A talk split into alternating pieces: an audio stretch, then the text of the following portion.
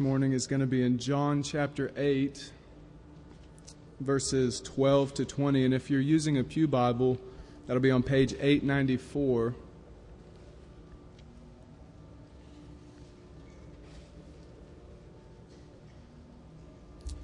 John 8:12 it says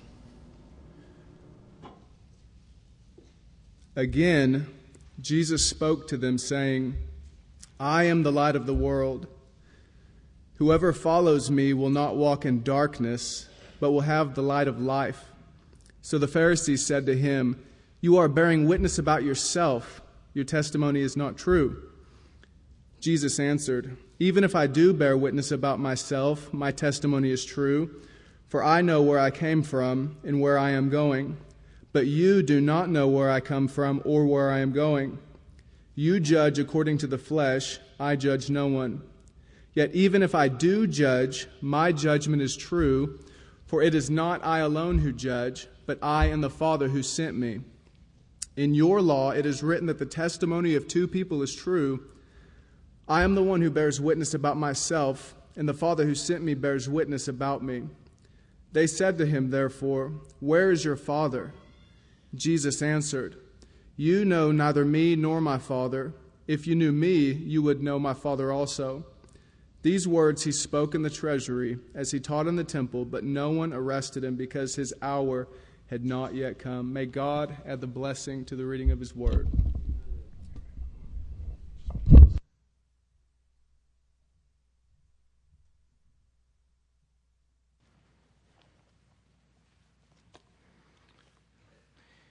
Let's pray together.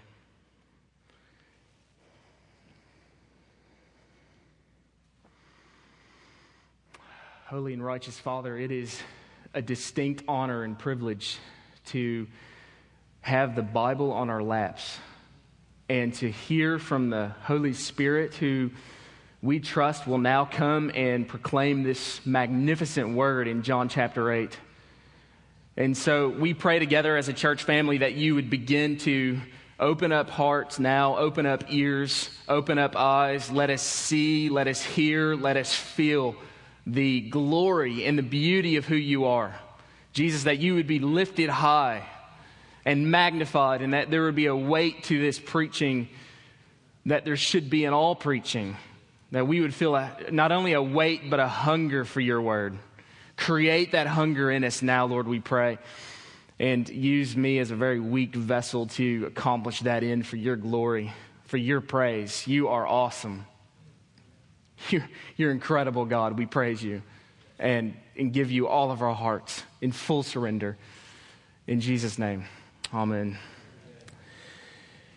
Well, there is no doubt about this fact. We live in an extremely dark world.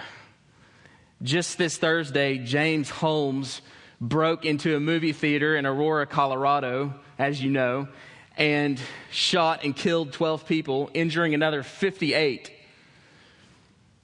And sadly, things like that are not nearly as surprising as they used to be because of the deep moral darkness of our society.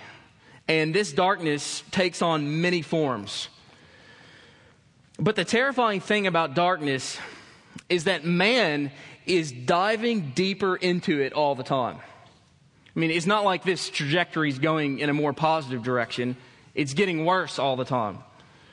Not only are we dark, but think about this we're passionate about our darkness. The Bible says we like it. John 3:19 says the light has come into the world but people loved the darkness rather than the light because their works were evil. Man is, by his own appetites, pushing himself deeper and deeper into darkness. Think about this. A, person starts with the darkness of sorrow. Maybe it's, it's just sin, basic sin. Maybe it's hopelessness or a purposelessness in life, loneliness, separation. And from there, from those emotions, they plunge themselves into the deeper darkness of an out of control life just trying to fix it somehow, and they use things like illicit sex, drugs, alcohol abuse, spirit worship, or for some, the despair is so great that they think the only way out is the darkness of suicide. Well, maybe you're not that bad, you say. But I can promise you one thing you understand darkness. You know what it's like to think dark thoughts and to do dark things. You too have some secrets, don't you? The truth is, we all need help. We, we are not meant to navigate this world in this darkened world without Jesus. And so this morning, we come to get some help. And thankfully, we can breathe a sigh of relief because today we're going to take our darkness into the light of John chapter 8 and get some help. John 8 12 is a remarkable text of Scripture. In it, Jesus says, I am the light of the world. Whoever follows me will not walk in darkness, but have the light of life. Now, one of the things that I love about the Bible is the fact that when you read it, you don't always see stories of perfect people doing perfect things all the time. That when you read it, actually, you see stories of deeply flawed people who struggled through life just as we do. The pages of the Bible are stained with the realities of life. The story of the Bible is messy, even shocking at times. You read certain passages, you say, What's that doing in the Bible? I mean, are you serious? You mean King David actually did that? That guy did that? That, that woman did? Are you serious? And, and here's the reason why the Bible's like that. God designed the Bible to speak into the painful realities of a world where real people struggle with real darkness and pain and problems. And here's the hope of it all the honesty of the Bible welcomes us to be real about ourselves and the world we live in. We are a broken people. We're a broken society. We're a broken church. And we all need healing and restoration. Well, John 8 gives us that help because in the midst of darkness and despair, Jesus steps onto the scene here and he preaches the very message we need. In fact, it says in verse 30 that as Jesus was saying these things, many believed in him. You know what? That's why I'm preaching this sermon. Is that while I'm preaching about Jesus, the light of the world, that many will believe in him. And I'm praying that God would bring faith to you even this morning as you hear. If you're just joining us as a visitor or a guest, I want you to know that we're going through a series right now entitled uh, The I Am Sayings of Jesus. We're looking at the identity of Jesus. Who is Jesus? And actually, that's a very central question in the book of John, in John's gospel. In fact, it's the main focus of the book. And he confirms, Jesus confirms his identity by giving us a series of pronouncements about who he is. And today we come to his bold assertion that I am the light, the light of the world. So here's what I want to do with you this morning. I want to look at this text and ask three questions Who is Jesus? Why did he come? And how should we respond to him? Who's Jesus? Why did he come? And how should we respond to him? So, who is Jesus? Well, in order to answer that question, what we need to do is we need to get a hold of the context here that Jesus is speaking. Because you can't feel the weight of Jesus' words when he says, I am the light of the world, unless you kind of understand in what context did he speak them. So when we drop into John chapter 8, what we find is that Jesus is at a massive celebration. Um, he, he's at the biggest party Israel had throughout the year, and it was called the Feast of Tabernacles. And the purpose of the Feast of Tabernacles was it was to remember the great Exodus event where God rescued his people from their slavery to Egypt and he led them into the promised land. It was a celebration of how God guided them with a cloud by day and a pillar of fire by night. And so when the people gathered for the Feast of Tabernacles, every family would show up and sort of build their own little booth, and they would live there outside of Jerusalem, and, and they would build their booth. And, and, and these booths had a hole in the ceiling so you could look up, and that was to symbolize uh, seeing the pillar of fire by night. And, and, and just imagine for a second a big, massive Christian conference that you go to every year. Okay, there's excitement there, there's energy there. The kids are playing around, the kids are excited to see their other friends that they haven't seen in months. There's a lot of energy at the Feast of Tabernacles. I mean, this is what's happening. All the people of Israel coming together in one spot and beginning to celebrate this massive event. There's just energy and excitement in the air. And, and what they're celebrating was that once they were a people without a land, once they were a people wandering around in the wilderness, living in temporary shelters, but now, now they are a people who have been delivered by God into a new land. So it's a significant moment for them. And, and so the people are very excited. And the way they celebrated that was with lights. Sounds strange, doesn't it? There's a, there's a festival in India that's about color and paint. And they just throw paint and color everywhere. And that seems weird to us because we're not used to celebrations like that. And light, why, how do you celebrate with light? Well, today, light's not really uh, much of a celebration because we have it everywhere. But then in that society, light is, was scarce, it was hard to find. They would have to light a candle. And so to have a massive light celebration was, was big. And so on the last night of the festival, they all gathered around the temple and they erected these massive candelabras, which is basically large pots of oil that were sort of lifted very high, higher even than the ceiling of this room. And, and they, they, would, they would erect these huge candles filled with oil, and they were enormous. Now, just imagine that you're living in a city with no lights. It's so dark that you can't even see your own hand in front of your face. There's no electricity. It's that dark. And so they go and they light these candelabras, and the flames were so large and big that they would shoot up into the heavens and they would illuminate the whole temple. And, and in fact, it was said that historians say that when this event occurred, you could actually see the light for miles away. It was so big. Now, with that in mind, think about Jesus here in John 8. All right? Jesus walks onto the scene in the middle of this ceremony, and he walks into the temple court on that night during this massive celebrations, and after the candles were lit, he begins preaching. Jesus is street preaching at a Jewish celebration. That's what he's doing. Jesus takes the mic, so to speak, and he, he, he grabs the biggest, most symbolic part of the festival and he says, You know what? I'm the point of that. Jesus is saying, you, are seeing the blaze of the temple light piercing the darkness of the night, but you need to know that I am the light of the world. And for the man who follows me, there will not only be light for one exciting night, but for all the days of his life. The light in the temple is brilliant, but in the end it will flicker and die. But I am the light that lasts forever.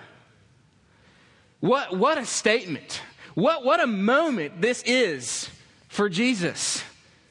And, and, friends, listen, this statement of Jesus is just as true today as it was then.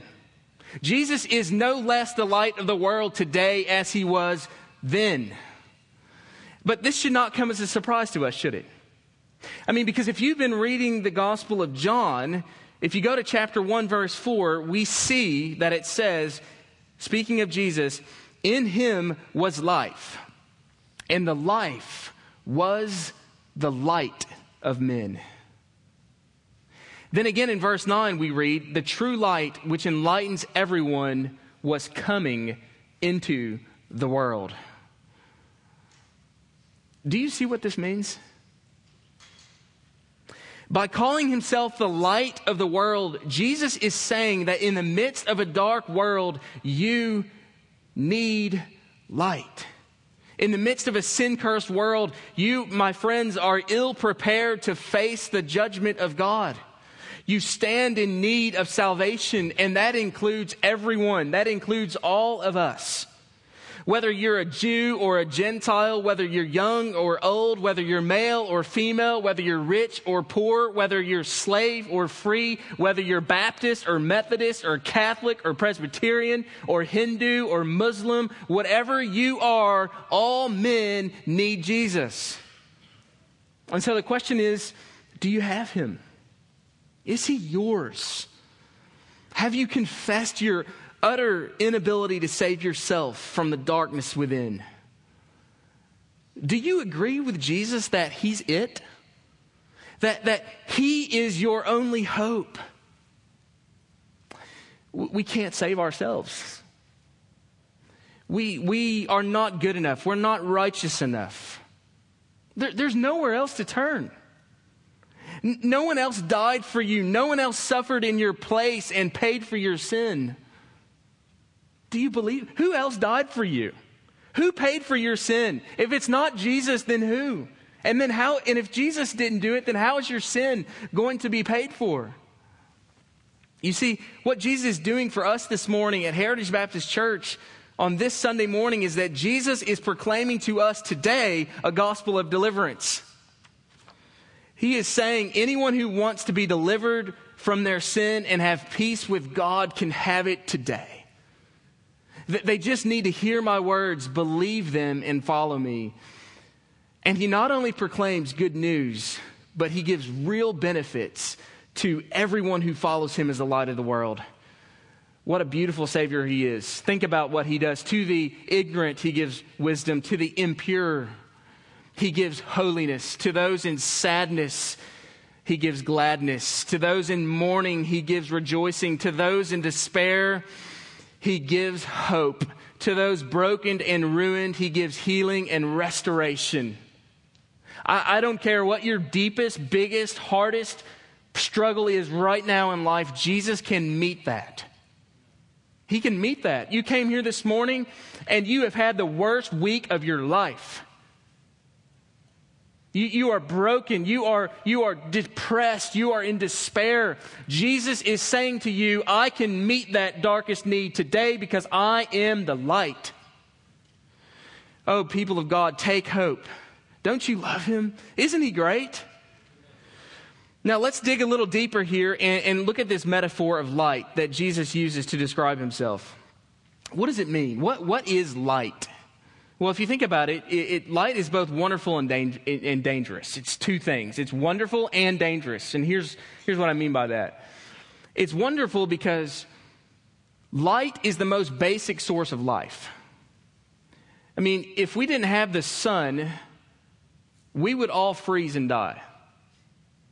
I mean, if the, even think of a sci-fi movie, even if the sun sort of went behind the clouds for a couple of years, we would die. We, we have to have sunlight. But, but light is also dangerous because if light comes to us unmediated, we would die because it would be too intense. Light is every bit as dangerous as it is wonderful because if it comes to us without protection or without a covering, we will die. Pure, unadulterated sunlight without protection is deadly. If there, if there weren't an ozone layer, we would all die. So, this same thing is true with God.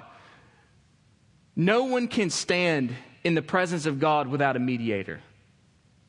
Without protection, without covering, we would be consumed by God in a moment.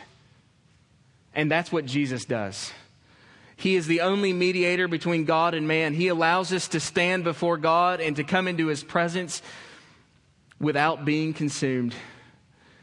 Jesus is mediated light. God is light, and God comes to us in the person of Jesus as the light in such a way that we are saved by it instead of being consumed by it. Jesus has within him the holiness, the fire of holiness, and the power and the light and the intensity of that light to destroy you in a moment. But instead, Jesus comes to you as a Savior, not as a destroyer. How kind is our God? So, light is both wonderful and dangerous. If you try to come to God or approach Him without Jesus, you will be consumed and utterly destroyed. And, and, one day, every person will stand in God's presence. And if you're not clothed with the asbestos covering of Christ's righteousness, the fire of God's holiness will consume you. So, in short, when Jesus says, I'm the light of the world, I think he's saying at least four things. Number one, Jesus is saying, I'm the only light for the world. See, Jesus is saying, I'm not a light, I am the light. It's either Jesus or it's darkness. It's either me or it's total pitch darkness. Light isn't found in other places. So, what Jesus is saying is, I'm the exclusive light. It's not that there's not truth in other places. Of course, there's truth in other places. But as the light of the world, as the way to heaven, Jesus is the exclusive light. Number two, Jesus is saying that the world, this is a simple thought, but Jesus is saying the world stands in need of light, isn't he?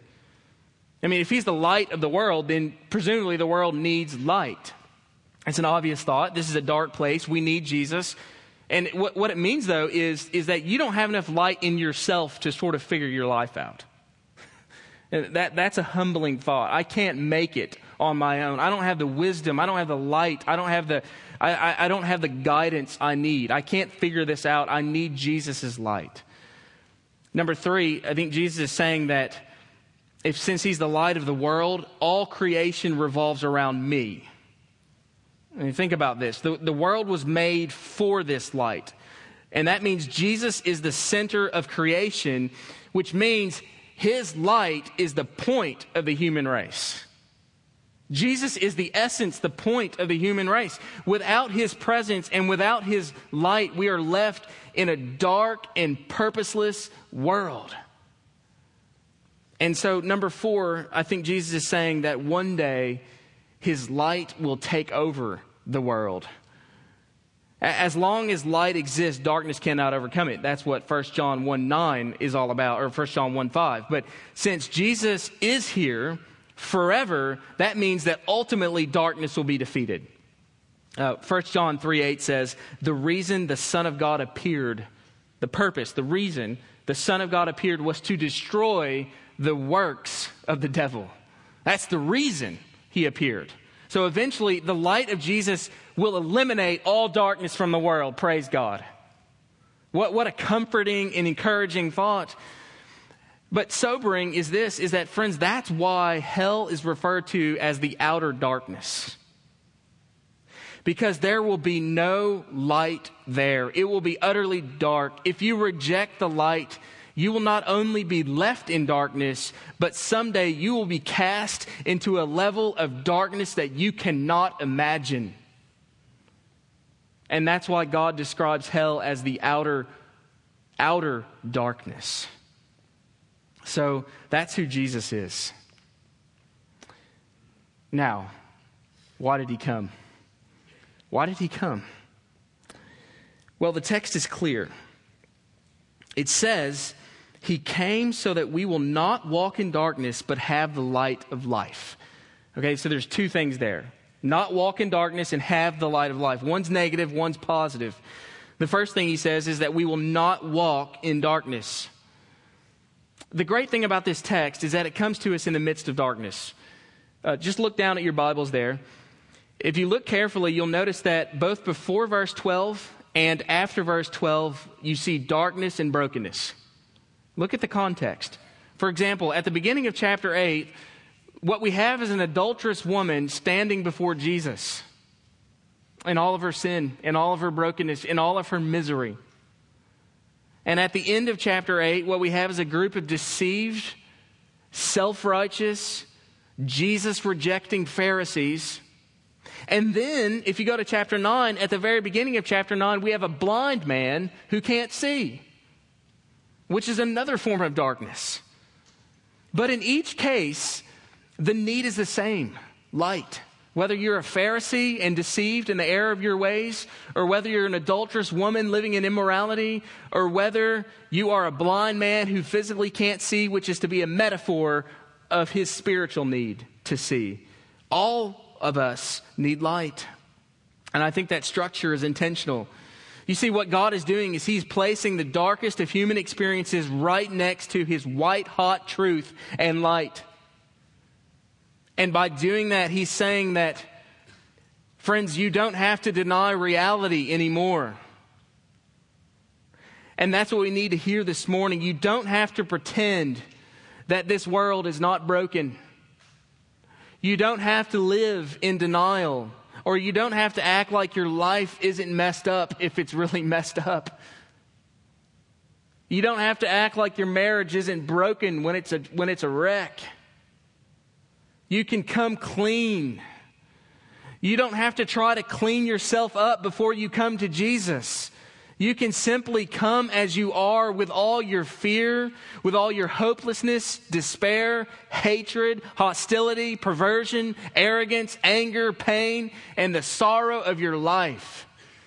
Because there is nothing too dark that the light of Jesus cannot expose and dispel. That's what hope for us this morning. If you're a Christian, and you're saying, Yeah, I, am saved, but I'm struggling with sin. The light of Jesus wants to expose that. Want, he wants to expose it and dispel it, and there's hope for you. Jesus came so that we would not walk in darkness. Walk is a progress. When you're walking, you're, you're going somewhere. And Jesus wants us to walk in the light, not in the darkness. And so, church, what does it mean for us? Well, let me say a word to those who may be going through some deep struggle uh, as believers. I have to think in a room this size with this many people that there has to be some of you who are caught right now in some destructive pattern of behavior. And so some maybe it's an, it's an addiction, maybe it's a it's a it's a pattern of life, it's a lifestyle that's crushing you. And if so, that I pray that what you'll do is that today you'll lay that sin and that you'll lay that struggle before Jesus. See, one of the things the Word of God does is that it teaches us that it's possible to be honest about ourselves and hopeful at the same time. But dishonesty is never a pathway to hope. If you cover up, if you deny, you'll never get hope that way. Come to Jesus because in Him, honesty and hope meet. I don't know what it is. I don't know what sin it is that you're struggling with, but I know this that that sin, if you're a Christian, does not have mastery over you. It doesn't. You have a new power at work within you. So, friend, come back to Jesus.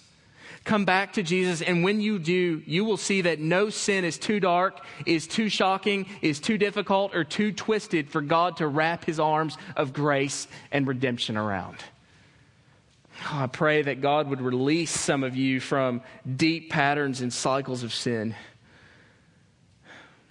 Well, that's the first reason that Jesus came, so that we will not walk in darkness. But secondly, Jesus came so that we will have the light of life. Now, what do you think that phrase means, the light of life? Well, there's a couple of ways to understand it, and I think that's intentional because there seems to be a double meaning intended. Let me explain. The first way to read that phrase is like this Jesus came so that we would not only walk in darkness, but so that we would have the light which produces life. So the light of life means the light which leads to life or produces life. And in that, this makes good sense because John 10 10 says, Jesus came that we may have life and have it to the fullest. So that's the purpose for him coming. The light produces life. Psalm 27 1, the Lord is my light and my salvation. Those things are linked. In other words, He is the light which leads to our salvation. What that means is you can't be saved without light. That is, without knowledge of God. And God is light. And that knowledge and that light leads us to salvation. This is what the light does. This is the purpose of the light. It helps us find our way. And the light helps us find our way by doing two things. One, it exposes the darkness for what it is, and two, it dispels the darkness. Had a pastor tell me one time, actually, the, the, the pastor, the man who preached my wedding ceremony, he's been a mentor and a friend, Thomas Ponecker. And he said to me one time in a really dark season of my life, I was talking to him and I was so discouraged. I felt like God was so distant and so far from me. And I couldn't figure out why I couldn't feel or sense or know God's presence. And I just told him, I feel dark. It just feels dark. It feels like the lights are off spiritually. And I just don't know what to do, Thomas. And he looked at me and he asked me this question. He said, he calls me John. He said, John, how, uh, how fast does darkness travel? It's not really a question I've been asked before. How fast does darkness travel? How fast does it travel, Thomas? He said, the speed of light. And he encouraged me to get into the light. Get under the Word of God. Get into the fellowship of believers. Get around Christians that are on fire for God. You, are living in darkness. You feel the darkness. It's crushing you. It's all around you. Get into the light. That's what we need. We need the light, the radiance of His presence. So, light exposes the darkness and it dispels the darkness. And friends, you can't experience the life that Jesus Christ offers you until the light first exposes who you really are. This is why we say around here that you can't get saved until you first get lost. You have to know that you are lost. You have to know that you're in need of Christ. And, and you can't be rescued out of a pattern of sin and despair as a Christian unless you're first exposed to the fact that you have a problem. That you need the light to expose that. And this is the work of the Holy Spirit. John 16, 8 says, The Spirit has come into the world to show the people of this world the truth about sin. Isn't that great? That's what the Holy Spirit does. He's showing us the truth about sin. John 6 63 says, It is the Spirit who gives life. So Jesus is our life, and we have that life by the work of the Spirit. And the good news for us is that there is no darkness in any human being that the gospel can't get to. There's no place where the light of Jesus can't reach. There's no sin so dark or deep that the light of Christ cannot penetrate. When you dwell in the light, what you'll see is that sin offers suffering, sadness, shame, and slavery. But you'll see at the same time that what Jesus offers is hope, healing, forgiveness, life, and love. So that's the first thing I think this phrase means the light of life, the light which produces life. Second thing I think it means is very simply is that having the light of life is that Jesus is our life. Let me say it another way. To have the light of life means to have the light which is life. Okay? So as you know, Jesus already referred to himself as the light. Okay, he says right here, I am the light of the world. So if you have the light, then you have the life because he's the light of life. Jesus is the is not only the light, but what he's saying here is that he's the life. Okay, so very simply, for us, that means Jesus is life to us. He is everything. He's absolutely everything. And that has massive implications for how we live our lives. Because when we follow Jesus, we don't just get a thing called life, we get a person called light. That's big. That's big for us. In other words, we don't just get life, we get God Himself. God is the greatest gift. Not, not just being free from sin, not just being saved from hell, God is giving us Himself. We get the light which is life. That's what He's saying here. So, this means that Jesus isn't just a means to life, He is life. And this is taught very clearly in John 1 4, which says, In Him was life, and the life was the light of men. So that's clear. One old preacher put it like this He said, God has given us not just a map, but a guide. And a guide is better than a map. Isn't that true? See, there's a big difference between knowing where to go or being told where to go and having a guide take you there. and we have a person with us. What comfort this is. Oh, friends, we have with us, right beside us, in us, the light of life. So don't fear tomorrow. Don't fear where you will go tomorrow or how you will get there because God is with you. After all, his name is Emmanuel. God is with us. How encouraging is this? He never leaves us or forsakes us. There, there is no night in the Christian life. You don't understand this until you become a Christian. But when you become a Christian, you realize that truly and deeply there is no night in the Christian life. He is a constant source of light. Sure, of course, difficult times will come for the Christians, sad times and hard times and even dark times. But listen, that darkness will never be absolute for the Christian anymore. There will always be light. I don't care what season of life you go through. God forbid, but if you lose a child, if you lose a, a, spouse or a loved one, whatever the darkest season of your life is, if you have Jesus, it's not pitch black, there's always light. Praise God. There's always hope. It's never pitch black anymore. And some of you, dear friends, you don't understand this because you've not come to the light. And I fear for you because if you go through such a tragic thing as the loss of a loved one or a spouse or a child, you won't have light with you. What will you do? Oh, don't go through life that way. What an encouraging thing that Jesus is always with us. I love the statement in Psalm 112, verse 4 Light dawns in darkness for those who are upright. Isn't that great? Light dawns in darkness for the upright. Well, that leaves us with our last point and the shortest. How should you respond to Jesus? Okay, we've seen who he is, we've seen what he's come to do, so how should you respond to him? Well, do what the text says follow him. All we have to do is follow him. Jesus says, Whoever follows me will not walk in darkness, but have the light of life. The Christian life is really quite simple, isn't it? At the end of the day, it boils down to this follow Jesus, trust him obey him. Just do what he tells you to do. Just say what he tells you to say. Follow Jesus. That's it. That's it. Jesus says, while you have the light, believe in the light so that you may become sons of light. So believe in him. Today, if you hear his voice, do not harden your heart, but come. And if you're a believer, how should you respond to this? Well, the same way. Trust him. Follow him. Obey him. Do what he tells you to do. Say what he tells you to say. Go where he tells you to go.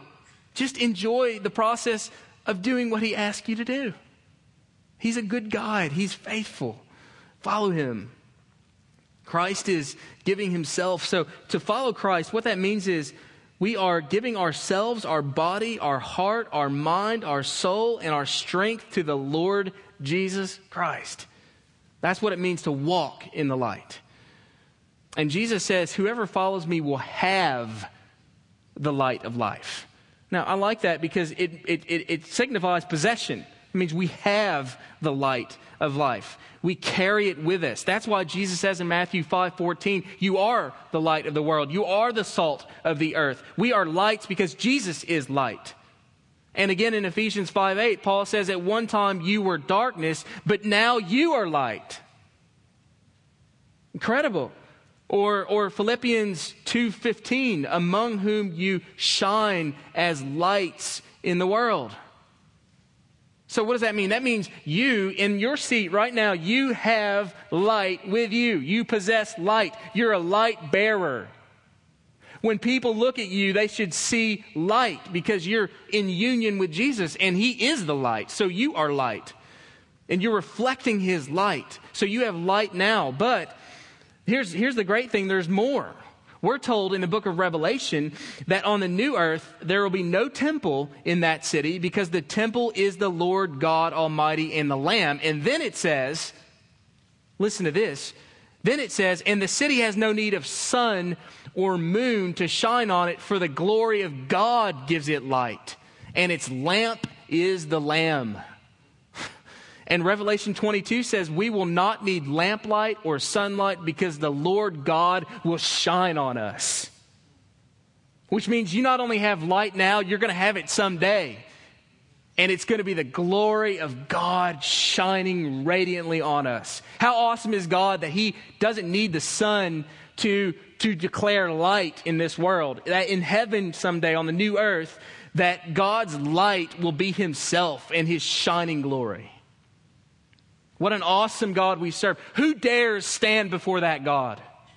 Who dares boldly approach him without the covering of Christ's righteousness? If God's light will be the very light of heaven and sun will be no more, how do you think you'll be able to stand in front of that light without Jesus' covering? I tell you, friend, you will not. You will not. But as Christians, we will stand there we will get to see the face of Jesus. What a day that will be when we look on his radiant face. I, I, I cannot imagine. It's in the Old Testament, we think of Moses, who God says, Show me your glory, God. And, and God says, I can't. You can't look on me. God says, Well, I'll, I'll let my backside pass by you, and you, you can see my glory. But someday, do you realize with unveiled faces, with unveiled faces, we're going to be able to look on our God. We're, we're just going to melt. We're, going to be, we're not going to be able to contain it, friends. So let me close where we started. This world's a dark place. That's a given. But it didn't used to be. Once it was beautiful, but it's been ruined by sin. Now think about it. It's a broken, desolate place.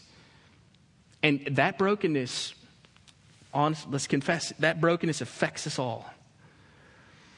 The fact is, we all stand in need of restoration, and here's how it works. I want you to be restored whether you're a Christian or a non Christian, whether you are trusting in Jesus or not yet.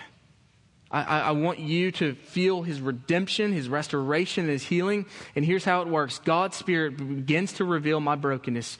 He begins to open my eyes to the condition of my heart, my selfishness, my greediness, my bitterness, my self righteousness, my lust and anger. It's what the light does. He shows me for the first time that I am broken, that I need to be restored, that it's not just the world around me that's messed up, it's me, that I'm broken and then God works to put me in situations where I begin to experience and feel the brokenness of the world around me. Maybe it's financial crisis. Maybe it's a difficult marriage. Maybe it's a pattern of addiction. And maybe it's my neighbors whose life is in shambles. And when I see that, by God's grace, and for the first time, I begin to weep for me. And I begin to weep for the world around me. Here's the great thing, though. But God, in His kindness, in His kindness, that sadness and realization is harmonized with notes of joy and celebration. Because even though I realize that I'm terribly broken and my world is falling apart, I know that God has entered my life with his tools of restoration and suddenly, there's hope for me, and there's hope for the world. You know what? I've experienced incredible things in my short life. I have. I have seen the wonders of God's creation. I have lived for a few weeks in the rainforest of Peru, in the Amazon jungle. I have seen the majesty of the Andes Mountains. I have felt the breathtaking effect of the Grand Canyon. I've watched elephants graze in South India. I watched them roam the wild. I've tasted food that when it hit my palate, I said, There is no way food could taste that good. I've watched my son play with such pleasure at the simplest things of life and laugh with joy. I've felt the electricity of watching my bride walk down the aisle into my arms for life. I've enjoyed the beauty of marriage to a godly woman who's a fellow heir with me in the grace of life. I've worshiped God with other Christians for hours in worship contexts that were so powerful you could hardly stand it. I've watched God draw sinners to himself right in front of my eyes. I've seen men fall on their faces before Christ because they felt God's love for the first time. Happened a few weeks ago. I've, I've enjoyed these and many other pleasures in my short life. And listen, all of that was in a broken world. Can you believe that? Now, if all of that was just a shadow of what's to come, and it is, I can assure you, then what will a restored world free from sin and sorrow be like? Can you imagine? And what about your broken down world? Just imagine what's ahead of you. If you will simply entrust yourself to the God who made you, you know, you know that He's the Father of mercies, right? You know that He's the God of all comfort, right? He is love, He is light. Do you know Him? Do you want Him? If you do, then come like William Sleeper did when he wrote this song. Here's what he said Out of my bondage, sorrow, and night, Jesus, I come. Jesus, I come. Into the glorious into the gladness and light, Jesus, I come. Into thy freedom, I come. Out of my sickness and into thy health. Out of my want and into thy wealth. Out of my sin and into thyself, Jesus, I come. Out of my shameful failure and loss, Jesus, I come. Jesus, I come. Into the glorious gain of thy cross, Jesus, I come. Out of life's sorrows and into thy balm out of life's storms and into thy calm, out of distress and in jubilant psalm, Jesus, I come. Out of unrest and arrogant pride, Jesus, I come. Out of myself to dwell in thy love, out of despair in raptures above, out of fear and dread of the tomb, Jesus, I come. Into the joy and light of thy throne, Jesus, I come. Out of the depths of ruin untold, into the peace of thy sheltering fold, ever thy glorious face to behold. Jesus, I come. Let's pray. Jesus, we do come. We believe very resolutely and firmly that you're our rock and some in here in this room may have hit rock bottom. And I pray and I say with John Piper, who said it this week on Twitter, that when a person hits, hits rock bottom, they may find that they've hit the rock of ages. And I pray that for you, for us, that you, the reality of who you are would be so deep and so real and tangible for us that we will step out of here and never be the same as we lean on the light of the world. In whose name we pray. Amen.